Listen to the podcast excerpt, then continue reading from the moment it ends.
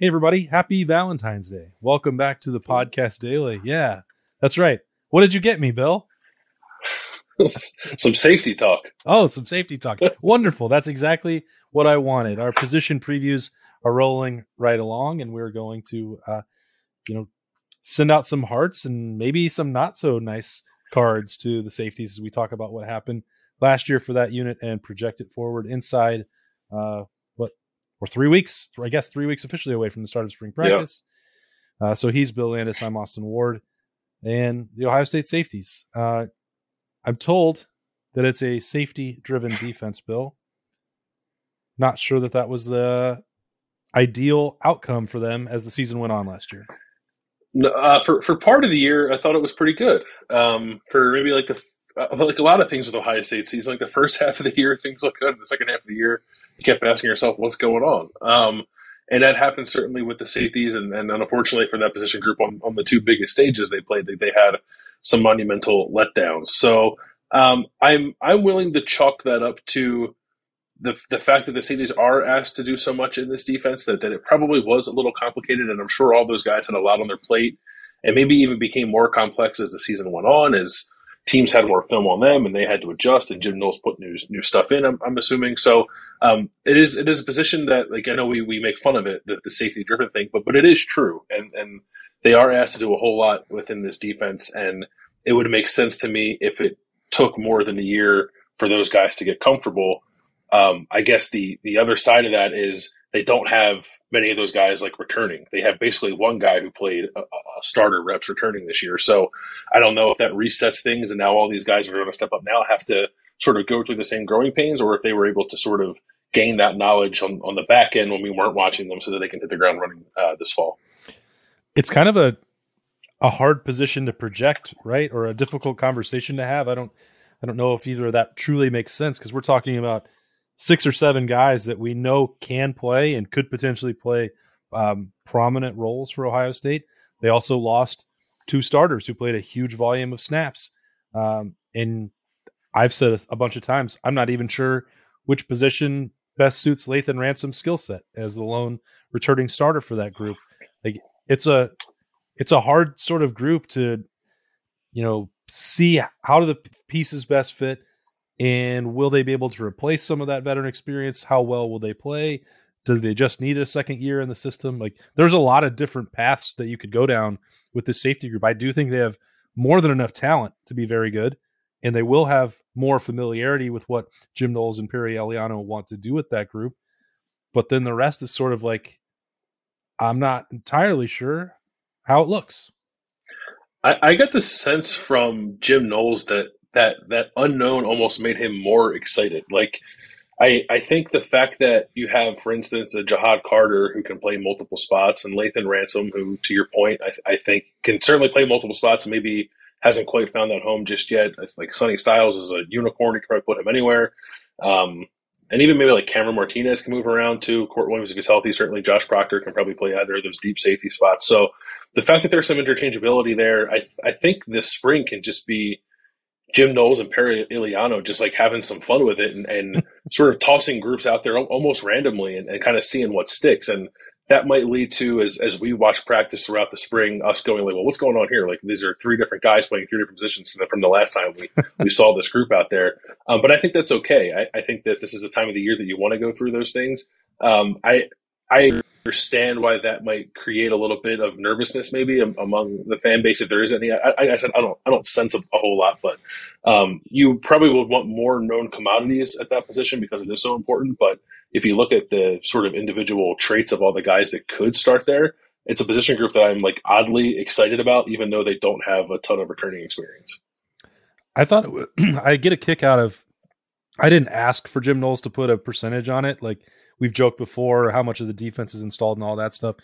I just sort of I, I was trying to get an opportunity for him to talk about maybe that they could experiment, and I did the same thing with Perry Eliano with you know do are you sure that all these guys are in that exact spot? How confident are you that you know exactly which safety you want at which spot?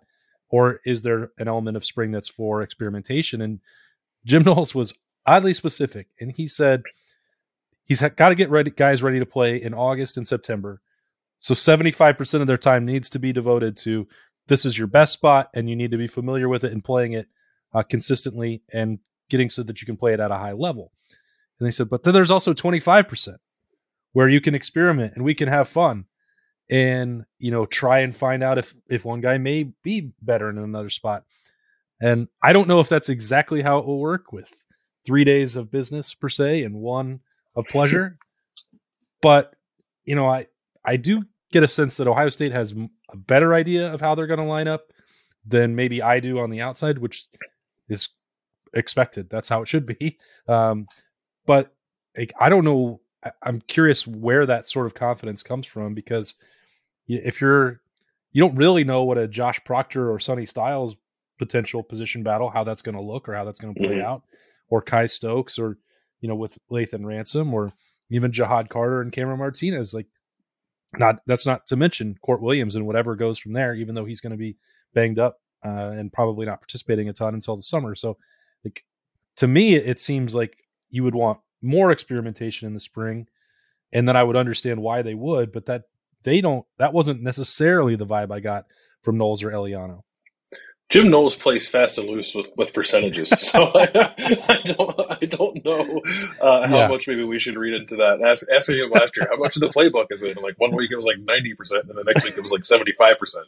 Like which one is it, guy? So uh, I think I think that was him mostly leaving the door open for experimentation, and after the fact, he can adjust the numbers accordingly to whatever those percentages uh, end up end up playing out as. But I, how do they I, teach I, math in Philadelphia, man? I don't, listen, uh, as as a uh, as a product of a Philadelphia Catholic high school, I can tell you that you know, math, the math and science there isn't great.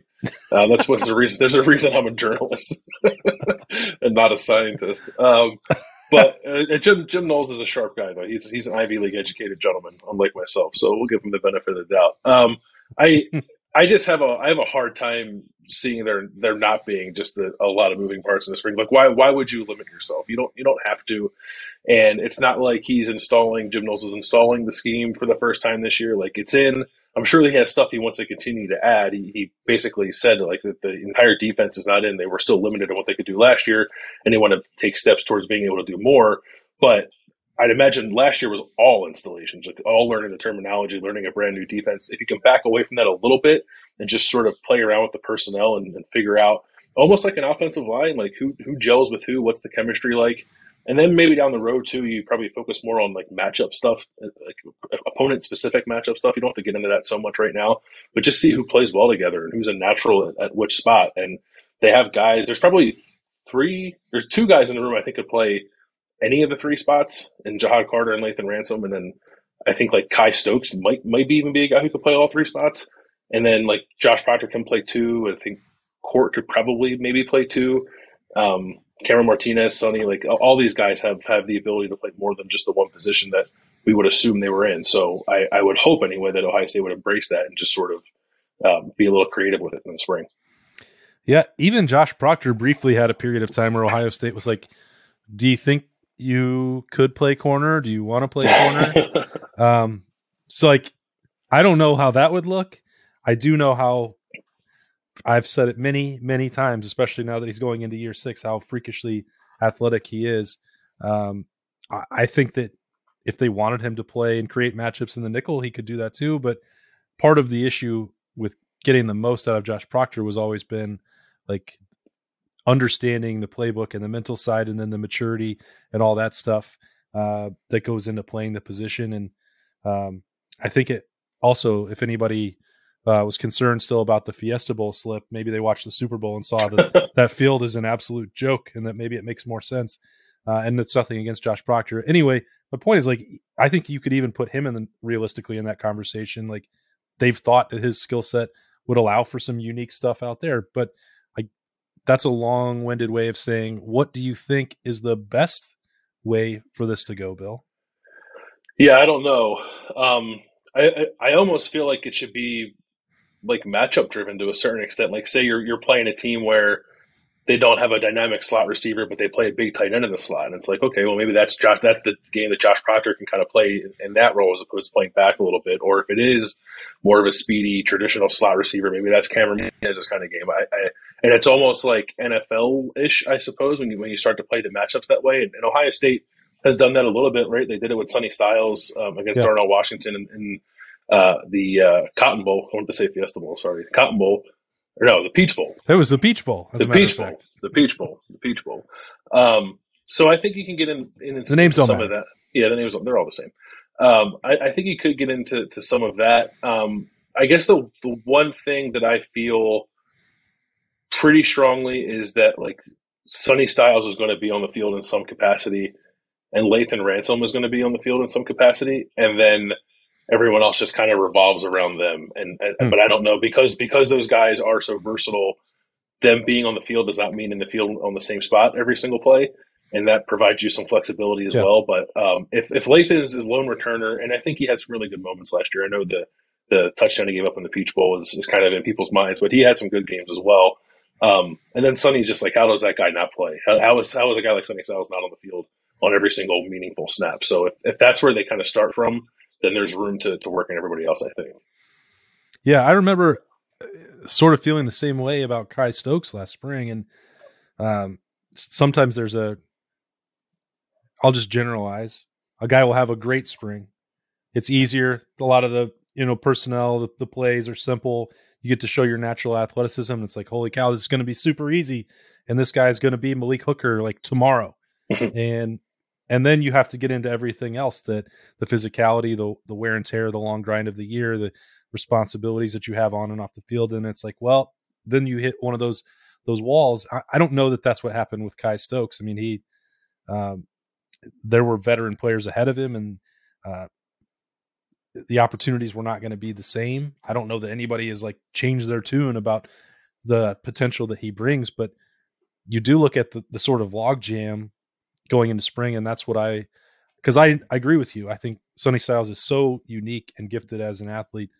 That role has to uh, a role has to belong to him. Lathan Ransom has shown there was a real st- stretch there around October where it's like, okay, this guy's got the highest ceiling of anybody in that mm-hmm. secondary. It was inconsistent towards the end of the year. I don't know if even some of that could still be lingering effects from the broken leg. He probably shouldn't have been, you know, a normal person, I guess, would not have been out there by that point the way he was.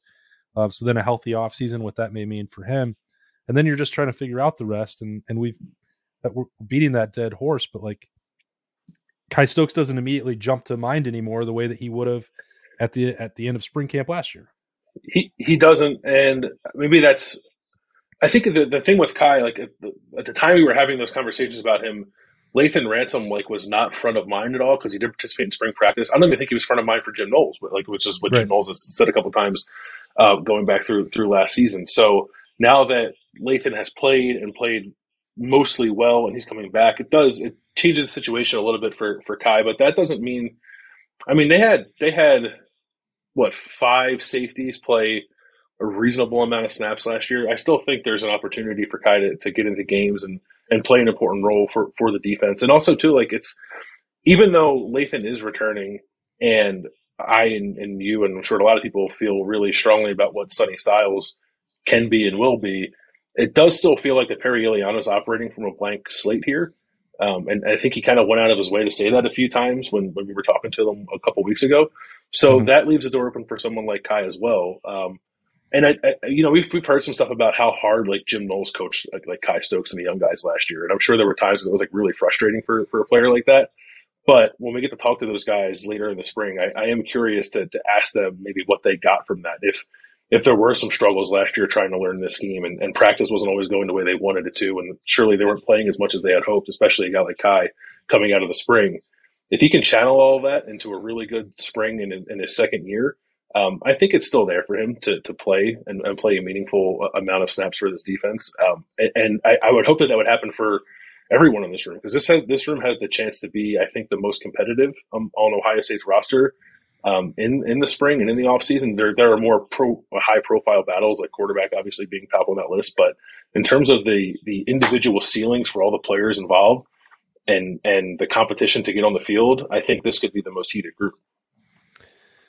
You've you've watched uh, a fair amount of Ja'Had Carter on film and seen the positions that he played there for Syracuse, and then we had a chance to meet him for the first time on mm-hmm. Friday mm. night. Uh, what do you make of this fit uh, for him? He is. Um, if you watch him play at Syracuse, like he he can play the nickel, but he doesn't. If you like stand next to him, he doesn't look like a nickel. He's he's a little bigger. Um, I, I tend to think of those guys as, as on the slighter side, built almost more like cornerbacks than they are safeties. Um, but he's not built that way. So uh, I'd have to say that I don't think he can do it at Ohio State because he did it in the ACC and there's good passing offenses there, and, and he played reasonably well at that position. Um, I I love that he was basically a three year starter, and over the course of those three years, I kind of did a different thing each year. He was in the box a lot as a true freshman. He was kind of split evenly between either of the deep safety positions as a sophomore, and then last year he, he played everywhere, but the majority of his snaps were, were in the slot. So um, I think that's probably what was enticing about him to Ohio State staff as well. Um, he's a physical player too, so and and if you look at like his um, missed tackle percentages on like Pro Football Focus, which is, is probably not exactly accurate, but close enough that I'm willing to use it, uh, he would have had the best missed tackle percentage among any of Ohio State safeties last year had, if he, had he played for for the Buckeyes. So, um, and obviously they need to get better on that end too. So, uh, I like him. I, I, think it's it's exactly the kind of transfer portal addition Ohio State should look for. I was not super on alert for them to find a safety, but but now after the fact that they've gotten one and, and it's the profile of Ja'Had Carter, I think it makes sense. Yeah, he he seemed pretty confident. Just again, that was a couple minutes that we got first time we ever had to chat with him. But you know, he was dropping you know the BIA stuff into the conversation right mm-hmm. away, and that to me is probably a reminder that they're going into this offseason, both the safeties and the cornerbacks being like, thought we had a chance to get there a year ago, and they did not. Yeah. And, you know, Zach Bourne brought this up uh, on Monday at Roosters, where he thought that the cornerbacks were the unit that had the most to prove. I I'm not going to disagree with him. I would just say that my vote would be for the safeties, and for six or eight games or two thirds of a season, I, I'd have to really sit down and determine the breaking point. But after the off date, for sure, I really thought that the safeties regressed, and they were not a lot of the stuff that happened in on November 26th and on New Year's Eve to me looked like it was falling on that, the shoulders of that group. And as as I said from the start, I know that they have the potential to be a really really good unit. But that's a, if they decide that's what they want to become. It is that's going to be a player driven situation. Uh, safety driven defense and player driven motivation. So if they they're looking at that clearly from what happened at the end of the year and taking on that challenge, that's pretty significant. They know that they were not BIA last year, but if you if that's the way you're approaching off-season workouts and going into spring ball, and you have that collection of talent to draw from, that could be pretty significant. Yeah, I mean they haven't been BIA for a few years. I mean that they and like they they earned it. They earned the moniker when they kind of bestowed it upon themselves a couple years ago. Um, but they haven't they haven't been that since since 2019 since the Jordan Fuller, Jeff Okudah, Damon Arnette group left, and they've been searching for that ever since. And I, if I look at the individuals, especially at safety, like I, I can see some difference makers there, and, and think they can get back to that. But, but I'm, I'm with you. Like I, if anyone thinks it was the corners who, who kind of left the most to be desired, I, I see that. But I also feel like that that group by the end of the year, like kind of got it figured out and had a good Peach Bowl. Um, and the safeties just kind of had a little bit of decline there over a couple of games toward the end of the season. Um, was sort of the inverse of, of the cornerbacks. I think cornerbacks started poorly and kind of figured it out. Safety started really well, and then it got away from them a little bit towards the end of the season. So um, both groups need need to step up, but I I would put it more I think on on the safeties at this point with what we know about how last season ended. Yep, that challenge for them. Obviously, in the middle of winter workouts right now, off-season conditioning, and then they'll be back on the field in three weeks, uh, which is welcome news from us. We'll have a lot more to talk about, and it won't just be projections that's the best Valentine's gift that we can have at the podcast daily. He's Bill Landis. I'm Austin Ward. Thanks for joining us. We will talk to you again tomorrow.